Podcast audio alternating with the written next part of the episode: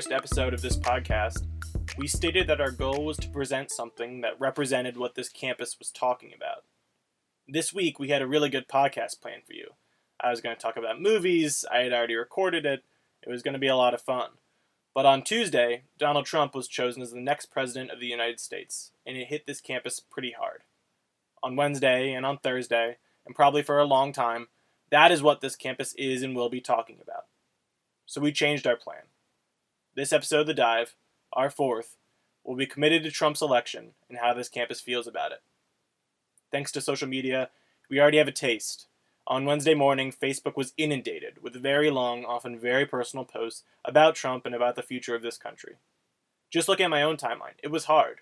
Like, outside of the grossly controlling and ever expanding realm of politicism that's taking over this country, like, it was just hard as a person to read. It's hard to see your friends in pain.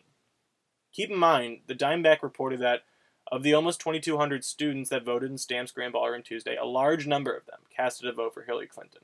This is a liberal area of the country, and yes, there was anger online. One girl on my timeline straight up asked those Facebook friends of hers that voted for Trump to just defriend her. And another kid shared a post that said, Fuck Trump and his ugly ass kids, too. But way more than that, the messages were not about Donald Trump. And they didn't deal with policy either. On the day after the election, young people weren't posting about abortion or Russia or the wall. They were posting about bigger things like safety and the future and fear. Most of all, they posted about love. Love each other, posts read. Be kind to each other. Take care of each other. Our episode today will be presented in four parts. We begin outside of McKeldin Library, right in the heart of this campus, our campus, where some students gathered the night after we named a president elect to talk about how best to take on this new future. Campus was quiet on the morning after November 8th. Introduce to you the President elect of the United States of America, Donald Trump. But the morning quiet crescendoed as the sun set. People like Donald Trump don't give a fuck about us. People like Mike Pence, who would repeat. At 8 p.m., students demonstrated outside McKeldin Library to support, protest, and encourage anyone who feels marginalized by the outcomes of the election. People talked about fear of having to change how they look and hide their religion in order to feel safe. Change their how they look. I've seen way too many people wanting to take off their hijab, the, the religious covering for Muslims. When my sister, when my friends come to me and say just because of this election they want to take it off, it means a lot. And it means a lot for someone who doesn't wear it. People used the rally to call for action. Are we gonna just gather and scream and say fuck things and fuck Trump and fuck everything? We're gonna do something We're gonna do something. This is the start of the resistance. This is today. People suggested concrete ways the community could help those who feel most marginalized by this election result. Volunteer in your marginalized communities. Work in a homeless shelter. Teach children how to read. Help somebody who doesn't speak English get a job here. Go to all rallies that uh, support the causes you believe in and support causes that other people believe in. And if there are no rallies that support your causes, start one. People were angry. I am furious, but I'm ready. People were unapologetic. As a woman of color, as an immigrant, as a Muslim, am really angry, and I will not apologize for my feelings. People were proud. Look at all these people. This is amazing. I don't think I've ever been more proud of being a part of UMD than I. But people were still feeling polarized. Maryland loves to claim that we're diverse, but we are water and oil. We are all separated.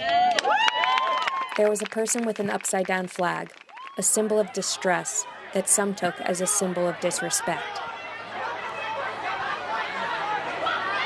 After leaving the library today to go home, and someone came up to me and told me that they had the flag upside down, and that to me that's just, just like disrespectful. So I took it upon myself, and the kid that told me to go and attempt to flip it up like right ways, uh, but they just got violent and. The rally did get physical, but after the altercation was settled, the participants continued to speak. It's up to white people, white allies to speak for us. Mm-hmm. But when I say speak for us, you have to actually know us. A common talking point was recognizing the privilege of white people in this country. If you believe white privilege doesn't exist, then you, my friend, are living in a bubble.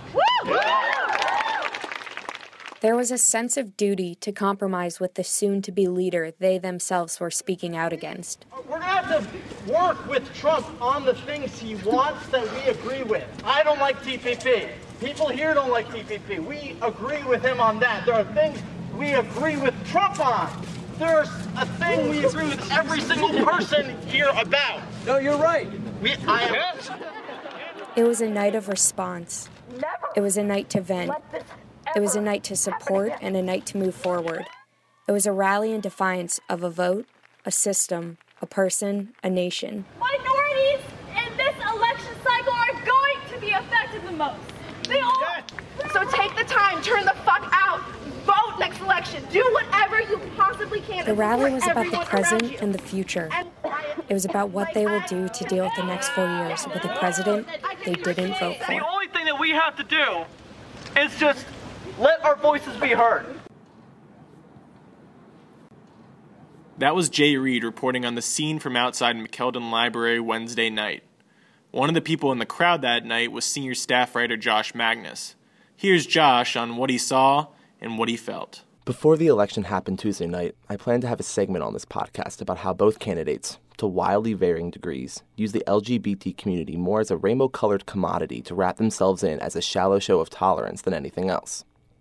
I plan to say that Clinton, no matter how vocal of an ally she claims to be now, for a long time opposed much of what the LGBT people advocated for during the presidency of her husband and time in the U.S. Senate. I plan to say that Donald Trump, despite hoisting a rainbow flag recently at one of his rallies and promising to protect the LGBT community, chose a vice president who advocates for conversion therapy, once suggested that LGBT people can't be objective journalists, and, as governor of Indiana, suggested moving funds away from HIV prevention groups to groups that said they could fix LGBT people. But I also plan to celebrate that the vitriol from Trump and Pence was just a minor blip on our collective radar, and that now we would push Clinton to be our champion, no matter how much she meant it or not. But now, here we are, anticipating Donald Trump to be the 45th President of the United States of America. And I think at this point, that discussion isn't even the most important one to have right now. On Wednesday night, I attended a rally on McKeldin Mall where over 100 students gathered to air their concerns. Wrapped in a rainbow flag emblazoned with the words, Don't tread on me, I stood as I watched people even more susceptible to the damage Trump can inflict on their lives stand in front of their peers and express nearly every emotion possible anger, terror, sadness, depression, confusion.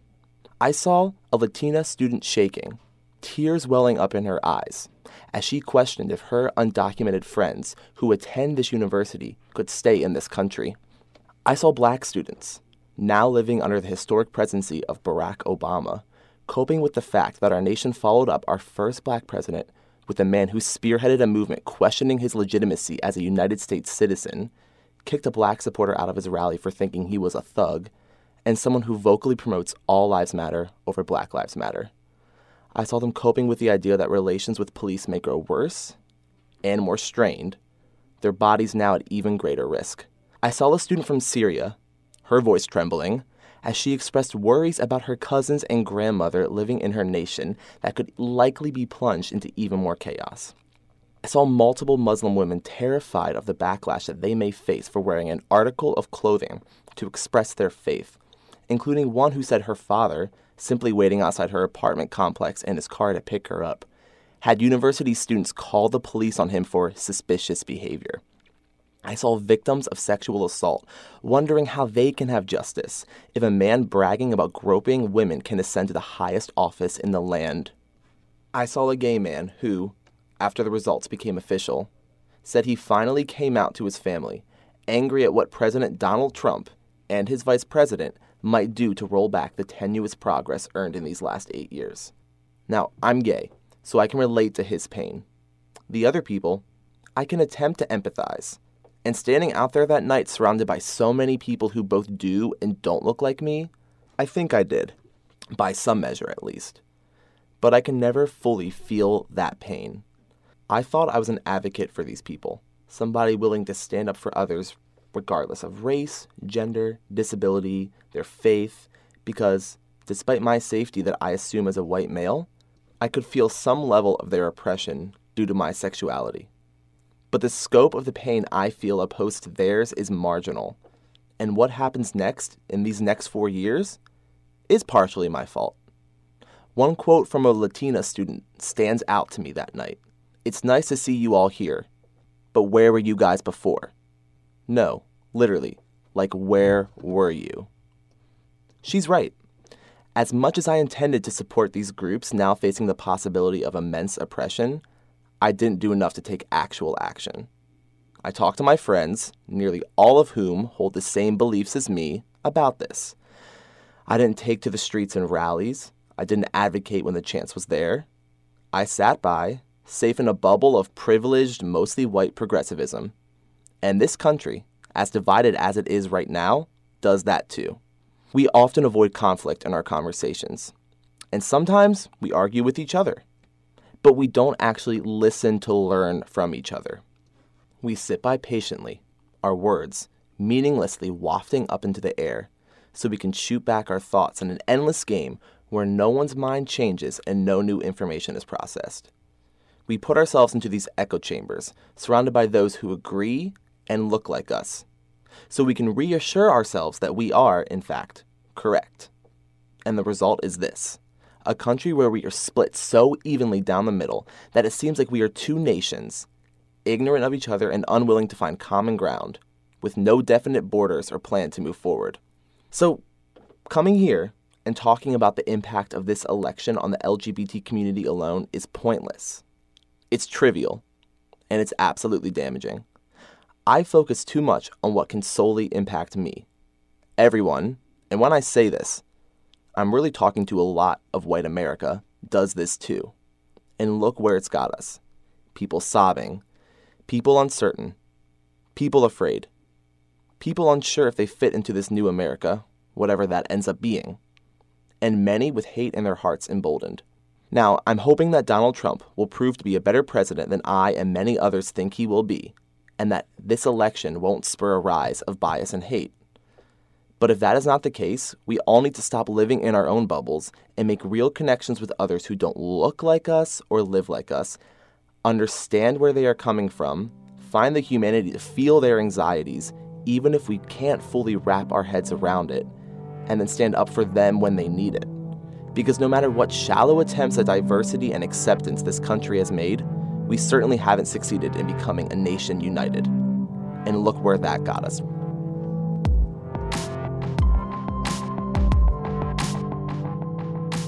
That was Josh Magnus. Our next segment on this episode of The Dive comes from Anna Muckerman, and it's about the feminist reaction to Hillary Clinton's loss and Donald Trump's victory. When Meredith Petchkonis woke up on Wednesday morning, she didn't feel well. I had this like numbness feeling and a very like foggy, hazy kind of existence, if that makes sense. Hard to find the like hope in all of this, I guess, and I think I will eventually, but it's going to take a little bit of time. For feminists of all genders on this Democratic campus, the election of Donald Trump wasn't just shocking, it was sickening. They found it hard to believe that so much of the country was at the very least willing to overlook comments like, And when you're a star, they let you do it. You can do anything. Whatever you want. Grab them by the pussy. you can do anything. and I don't think Ivanka would do that inside the magazine, although she does have a very nice figure. I've said that if Ivanka weren't my daughter, perhaps I'd be dating her. You know?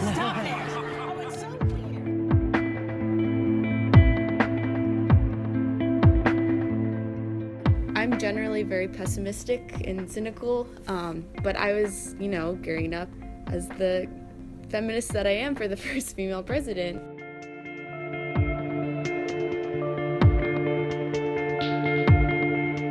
I can't tell you how many times I've cried in the last like two days. Mercedes Baillargeon is a professor from Quebec who studies French feminist literature. She came to the US eight years ago when Obama was first elected. people from Montreal were like, wow, you're gonna get to live this. This is such a big deal. You're so lucky. And now, as the candidate promising hope wins for the second time, Baillargeon doesn't feel so lucky. I mean, the fact that somebody like him wins over Hillary makes me feel like like it's not just like he's an, a decent human being who won against Hillary. He's somebody who represents values that are against women, like, against women's freedom, against women's bodies. On the day after the election, the New York Times broke down the numbers of women voters and found this 53% of white women who voted picked Donald Trump. For Hispanic and black women, the numbers were far more skewed towards Hillary Clinton 94 and 68%, respectively. Perhaps the women supporting Donald Trump care more about the other issues, the economy, for example, or perhaps they agree with Trump's comments on race, even if his comments on women bother them. Maybe they think Donald Trump is a chance for a new life and a hopeful future.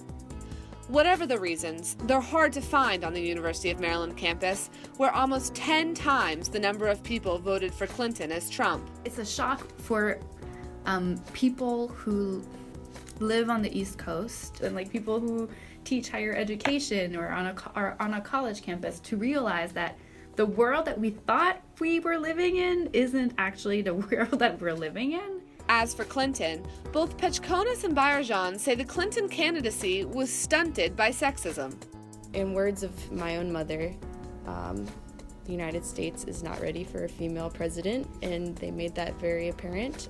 If you look at her objectively, gender aside, she was very qualified to be president.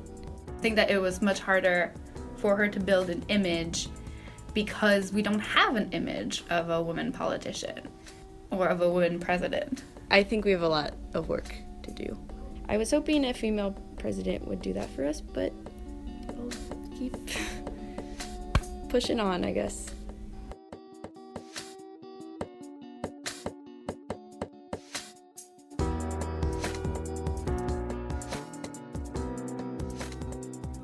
That segment was by Anna Muckerman.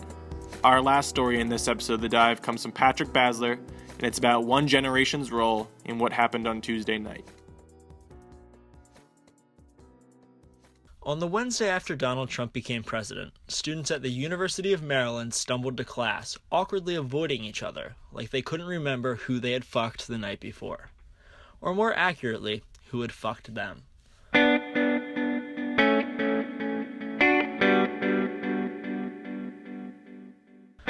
You could hear the shock in the voices of everyone who hesitantly brought the election up, in the brief speeches professors gave at the beginning of classes, and in the 45 gajillion tweets on my timeline. Of course, it's not just college students who were shocked to learn that they now had a President Trump, whether because of faith in faulty polls or a genuine refusal to believe that Donald Trump could become President of the United States. People across the nation, even supporters, were surprised to realize what had happened. And for millennials and college students, it was especially real. It's no secret that students generally vote for Democratic candidates. Millennials are one of the key groups in Barack Obama's decisive electoral victories, and as it turns out, young people voted for Hillary Clinton too. According to Bloomberg, 55% of voters 18 to 25 voted for the Democratic candidate, a number even higher amongst millennials of color. Their statistics especially true at the University of Maryland. Not only is it a college campus, but it's one in the true blue state of Maryland, and in a county where 88% of people voted for Hillary Clinton.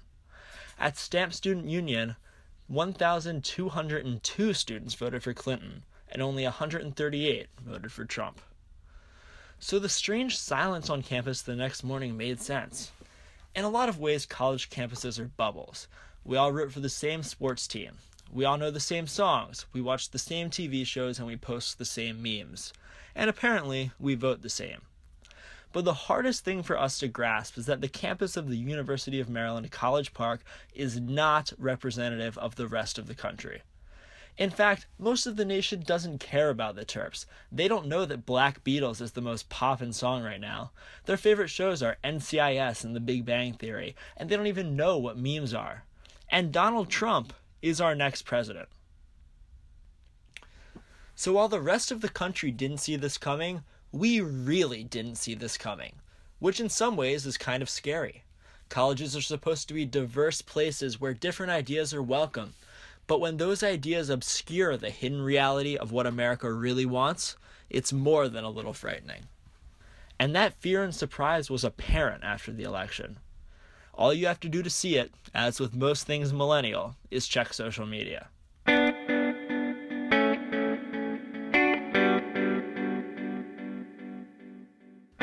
You might think that social media is one of the ways that college students can break that bubble, see beyond the world directly presented to them on campus.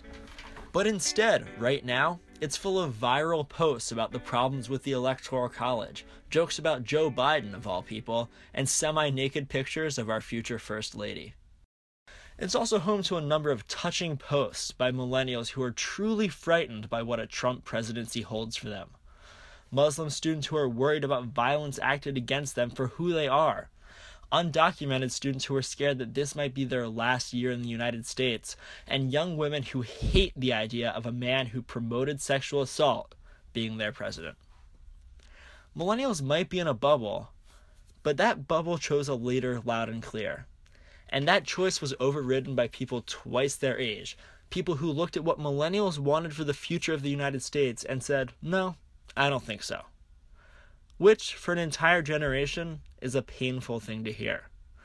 So while the Facebook posts of anger, the bitter jokes on Twitter, and the depression naps might not do anything real to change the future of the country, it's understandable. Because millennials just had their bubble burst. And not only did they just hit the real world, they hit a real world with Donald Trump as president.